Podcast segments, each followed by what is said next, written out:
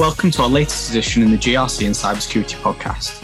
In today's episode of Leaders in Risk and Cyber series, we have a very special guest, Ben Corll. So, hi, Ben. Can you first introduce yourself and tell us a little about what the company you work for does? Absolutely. As you mentioned, my name is Ben Corll. I've spent the last five years having the privilege to lead the cybersecurity organization for Coats. For those who are not familiar with Coats, we're a UK based organization and the global leader in industrial thread manufacturing. We are not a recent startup. We've actually been around for about 250 or a little over 250 years. And the fun fact I'll give you is about one in every five garments that are produced will be put together with the thread that we manufacture. Fantastic. It's one of those companies that you, you've never heard of, but is there everywhere. so before we get a little bit further, it's always interesting to break the ice and, and find out a little bit about more about what you do outside of work. So you tell listeners what you get up to outside of work. So I do have a family. So husband, father, dog owner, and asking about hobbies and stuff. And I still say that my kids' hobbies are my hobbies right now. And it's not just driving them, but it really is important for me to attend their activities. I want to be present. I want to be engaged. My work takes me away from them enough that I want to make sure that my own hobbies don't take me away even more, like going and spending three, four hours on a golf course on a weekend. Without them, to me, that is not worth it. So right now, my hobbies really are are still attending my kids' hobbies, but then it's how do I relax outside of work, and that's going to be the dog owner in me. I have a couple of Frenchies that I like to walk each morning between 6.30 and 7 just get out there uh, before the day really gets started and i walk a mile or so with them. In the afternoon if i can make a break i do that as well. And in the afternoons i do like to go uh, run a 5k uh, ride the bike outside turn on a podcast and learn something while i'm doing that. So that's really what helps me get away from the keyboard to relax a little bit and uh, you know fix myself mentally and after my own heart, I've got a French bulldog as well. the amount of time I spend in meetings saying I'm sorry, you can hear my dog snoring on the floor. Anybody who's got French will know that. So yeah, I mean, I'm a massive dog lover. So can you tell us a little bit about your role, and then also how did you get into cybersecurity? What's your pathway been? Oh, absolutely. So I am currently the head of cybersecurity for Coats. That means I own all aspects of security, whether that be the governance, incident response, the vendor selection of the controls that we're going to put out there, all the way up to reporting to the executive and the board of directors. So soup to nuts, I own everything cyber and manage the team that, that owns all of this. But how did I get into IT and specifically cyber? I started in IT in the US military back in the mid 90s, I joined the Marine Corps and was a Unix system administrator. And how I really got the bug for security is I was deployed in the field managing a server and we lost the root password. And we were really struggling to get access back into it. And we ended up having to call because there was no internet back then. Uh, could not just Google and figure out how to get in. So we ended up calling the manufacturer back in the States, and the manufacturer gave us the backdoor password to get into our system. And that amazed me and that scared me. And I am a blue teamer by nature. It didn't say, oh, the Kevin Mitnick, how do I get into more systems? It was the how do I prevent people from getting into these types of systems?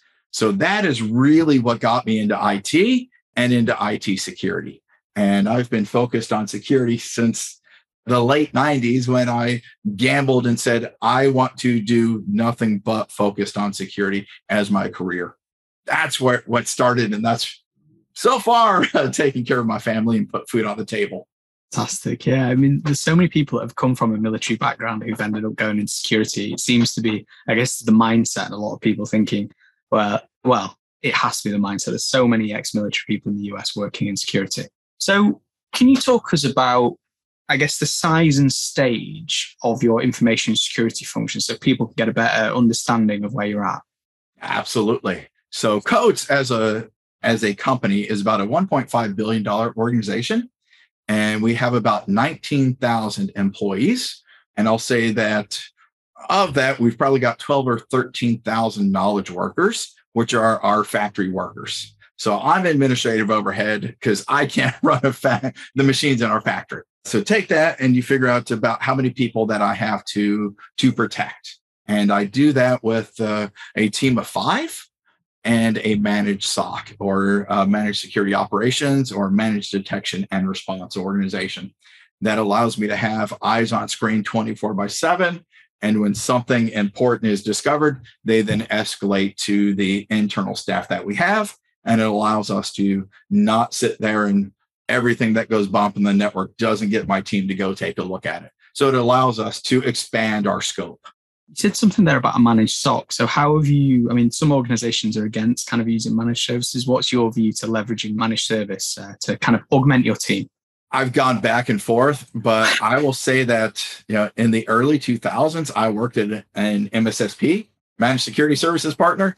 So I have been in outsourced security for over 20 years. I've seen the the pros, I've seen the cons. It was all well you can outsource everything except the security of your organization. I've built internal security operations teams and run those as well. And it really just comes down to the risk tolerance that you have. Right now i work for a manufacturing organization. We make thread not to say that uh, the data that we have isn't important but it is also the risk landscape and the threat landscape that we have this is something that we are very comfortable utilizing in external managed SOC and not all SOCs are the same. So it really is find an organization that works best with the type of organization you are, that the culture is the same, the technology is going to be the same, that they really understand and can support you. So one of the other things is like I know there's no traditional place for I guess security to belong, but what, who do you report to in the organization? Absolutely. So I do report up through the CIO you know, the chief information officer. And I've had a lot of people like, oh, man, I can't believe you don't report directly to the CEO. And I've reported to the CEO uh, in previous organizations. I've reported to the CFO in other organizations.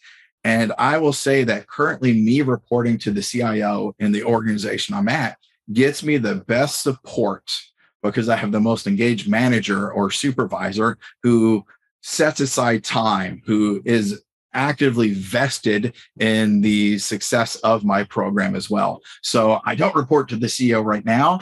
And I think I'm in a really good place reporting to the CIO because of the business I'm in. So, as a leader, what are the regular things that you do to make sure you're working with your team? I know you've said you work for a UK company, you're based in the US. How does that work? it just means I'm flexible uh, with my time, honestly. And it really just comes down to having routine time with key people, with key stakeholders. I try to have weekly one on ones with my direct reports as well. And I try not to cancel those one on ones. So I schedule them in convenient times. If they're in Asia, I schedule it at a convenient time, generally going to be my evening. If they're in Europe, it'll be my early morning. So they're mid afternoons. Again, I try not to cancel those, but then I want to be flexible if things do come up and they need to cancel, as long as it's not going to be too frequently. So it's important to have time. I want to know what's going on. My role as a, a manager, as the leader, is to make sure that there's as few obstacles for them as possible. So I need to be available and then work around. I am a business executive as well, not just IT executive, but business. So I understand that I, in the type of business I'm in, I am administrative overhead. So I'm here to support the business. And what that means is I set guidance, or I like to say I set guardrails. So I define, you know, what, not how teams should operate. And that's one of the things that uh, I like to do. We just set uh, the guardrails and let the business stay inside those. And then they don't have to come and say, Can I do this? Yeah, it's kind of a partnership with them rather than I guess the old traditional one, which is you can't do anything, you've got to come to us for everything, and you just end up being a blocker, not an enabler, right? I think Absolutely. I think I think we've all learned that that doesn't work. I mean, what you want to do is take them along that journey and let them understand what's going on. So, where do you spend your time most? what are the current things that are the key priorities that you're focused on? I like that uh, priorities. Two things that jump out first and foremost is always going to be protection and monitoring, and then realizing that things are going to go bump on the network. I think I said that earlier. And when they do, did we detect it? Did we prevent it? So protection. And then did we see it? Do we have proper monitoring in place that whether it was successful or unsuccessful, did we see it? And can we respond to it? And as we're responding, are we taking the right set of actions, the, the right response? Are we working on the right things in the right way? So that's where I spend a lot of my my time is protection, monitoring, and then I'm going to throw. I said two things. I'm going to throw out a third is that I'm going to be mentoring to make sure that my team, as they're coming along, understand how to properly prioritize. Because we can be in firefighting mode all day, every day, and never really addressing root causes and symptoms. But if I can teach them how to prioritize well, life gets a whole lot easier.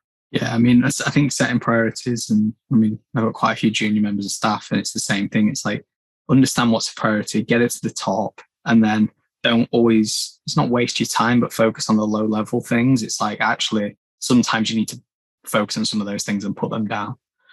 Um, and one of the other things I really like making the right actions because it's great if you've got all this information, but if you're not really understanding what it is and making the right actions, ultimately, like it's not going to get you anywhere. If you've got loads of monitoring, but you, you, you can't act on it.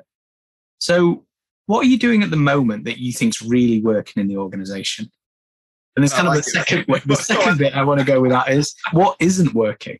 Oh yes. uh, and, and, you want me to give some secret sauce now and uh, really uh, reveal? Uh, no, no. But as I'm working with the various teams, whether this is uh, inside the IT organization or any other business unit that's there, as risks are being presented, I like to ask the so what, and is takes a person a, a moment whether it's an internal audit bringing me something, external audit, uh, somebody bringing me a risk.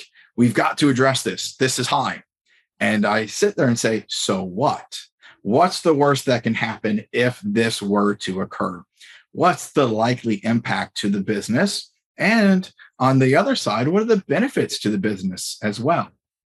I hope I'm an optimist by nature, yet I still think about the implications of the changes to the risk if something were to happen. So it's always trying to focus on the risk, the outcome, and the impact something truly is going to have. Because I can sit here and say, why? One of the old uh, things is rotate passwords. We rotate passwords every 30 days. Why do we rotate passwords every 30 days? Because that's how long it used to take to crack a password well, now people give away their passwords, uh, you know, simply in a phishing message. So do we rotate passwords every day now? Because it, no, what's the risk? And really it comes down to, so what? Your password got leaked. Now what? Well, did you have multi-factor enabled? Oh, okay. Then is it really leaked? Is it really breached? So again, are, do I have compensating controls? Adding a so what factor helps us walk through these scenarios. And I think that is one of the things that we've got that's going well and then you asked a second question what's not going well? yeah, I threw a bit of a curveball in for you there. uh, and I'm going to sit here and say the messaging is not always clear. And as a business leader, as an executive, what story are you telling to the rest of the business? And the messaging has not always been clear. Where are we? What's happening? Are we reporting the right metrics? There's always room to improve there. And you end up being in front of your board or some of the executives, and you're saying, based on what I've been reporting, oh, you've been reporting things. And it's like, oh, well, I thought I was, I thought it was clear. Then you find out that the message or the story you've been telling just wasn't clear. Whether it was you were using too much geek speak, you were just using acronyms they didn't understand, are we being clear in our communication to the rest of the executives, to the rest of the business units? We go with another one of the difficult ones. So, what are the biggest biggest challenges that you have? I mean, yourself or wider insecurity? I'll start off a little bit wider in security first. And of course, we're experiencing it as well. But it's you're never going to have enough resources, not enough people, not enough budget. Uh, so you're always going to have to prioritize. It's a blessing and a curse because it does force you to prioritize on the priorities, the top ones there. Because of those limited resources, you got to take a look at the what resources are available. Where can I hire the best talent?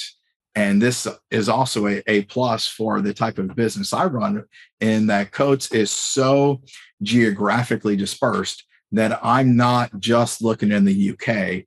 I'm not just looking in the US for talent. I can also look in other countries and hire talent there. So that skills gap that might be prevalent in the US might not be impacting me as much because I can hire somebody in another country as well. So those are some of the the challenges that that we're having to overcome. Limited resources, never having the what I would say the the budget that I want. But you know, my counterparts in health and safety tell me the same thing. They don't have enough people, they don't have enough resources. So this is not anything that's just to you know security teams, not just to Coats. I think this is going to be something across every organization. I mean, I'm a, I'm a product. I run a product team, and I say the same thing. So I don't, I don't think you're ever going to meet anyone who's a leader who's going to go, "Yeah, I'm really content with exactly what I've got now. I would, I wouldn't like a little bit more."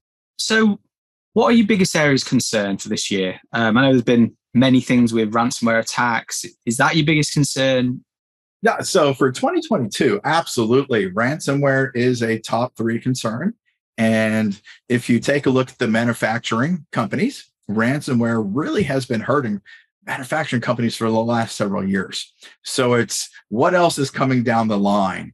And ransomware that was out 15 years ago is not the ransomware that's out. There's been evolutions.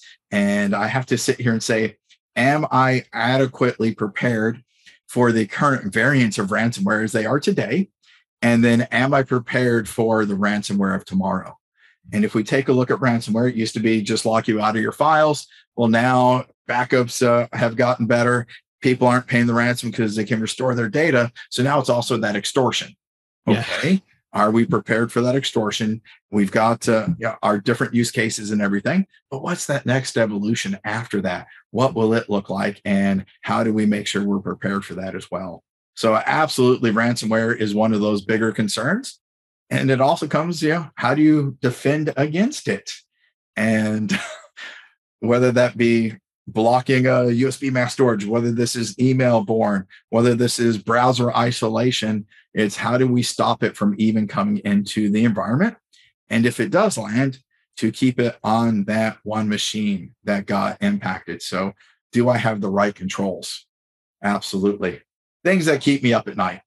I think it's everyone, isn't it? I mean, I remember fair few years ago, the the Maersk shipping one, which I think was the first of the very very big ones. I mean, there's a few, but I mean, I remember like there was no ships that could be put into was it one third of the world's ports for like five days. I mean, you could kind of the impact now on some of these big companies and what you could do. I mean, saying you're one in five garments are used by Coats. I mean, the impact if you can't produce things for a long time is could have severe impacts on the supply chain.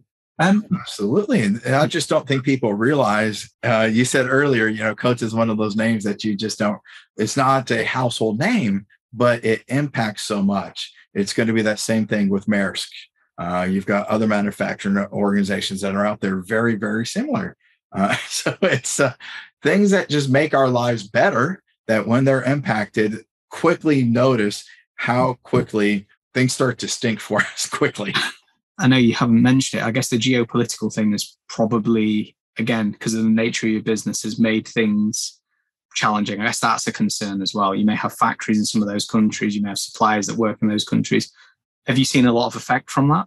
Yes. So we did have to uh, to move workers, and it's really also encouraging where you're got a company that cares enough that is going to move those workers. They're going to pay to relocate them out of countries. And then you're sending them to neighboring countries and you have other employees that are showing up to receive, to welcome them, to help them, to move them along as well. So that's the great thing about being uh, uh, so geographically dispersed as well as we were able to support. And then, of course, you know, we shut down and said, you know, put controls in place. I don't want any traffic coming from this these uh, locations anymore. So we were able to put technological controls in place after we did successfully move the people that we had in place. So it's great to be geographically dispersed. You've got pros, but you've also got those cons of as things do hit turmoil, they will impact you.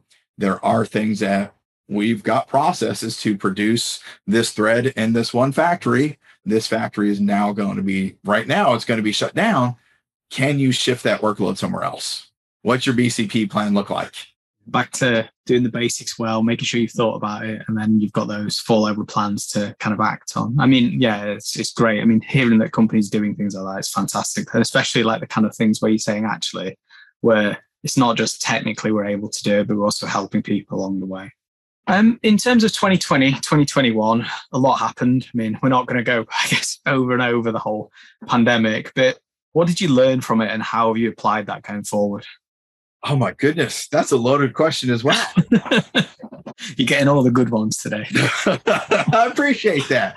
No, it's we were already a very remote friendly organization. And I could sit here and think, did we have, do we, and did we have any location where we just had a huge gathering of, say, the IT or the security folks? And we had broken that apart quite well. Therefore, when we did go to a work from anywhere type of environment, we were already well prepared. Our processes were there. We did have to fix a few because we were still used to people, if they're working from home for a few days and they change a password and synchronize, they'll be in the office within a day or two. So there were still some quirks that we went through we did have to update some of our processes, but it was not, we had to redefine, redesign entire workloads or anything like that. What we did learn though was communication. We needed to communicate a lot better, uh, communicate a lot more and a lot more broadly, say the same message in seven different ways at seven different times in order to get people to understand it. They're not sitting in a factory anymore. They're not able to or, or an administrative office, they're not able to, hey, did you know about this? In order to really communicate well, we learned we had to say multiple ways, not just in email, and try to get people to understand the changes we we're making, the reasons why we're making those changes, and rolling them out in a timely manner. So, more communication before we made changes. That was one of the key lessons uh, impacted me the most uh, when we started rolling out new changes in 2020 2021 yeah i mean the amount of times i've done it myself where you send an email and you assume everyone reads it and then the next day you've already made a decision and you're like uh i was like what's going on? You're like did you not read that email i sent you? They're like what in the middle of those 50 other things it's kind of like i guess varying your methods like teams slack email webinars, whatever it needs to be, like to make sure people understand these changes.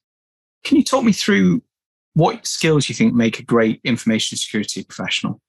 I like this. And I'm going to say that I really, when I'm hiring, I hire for mindset.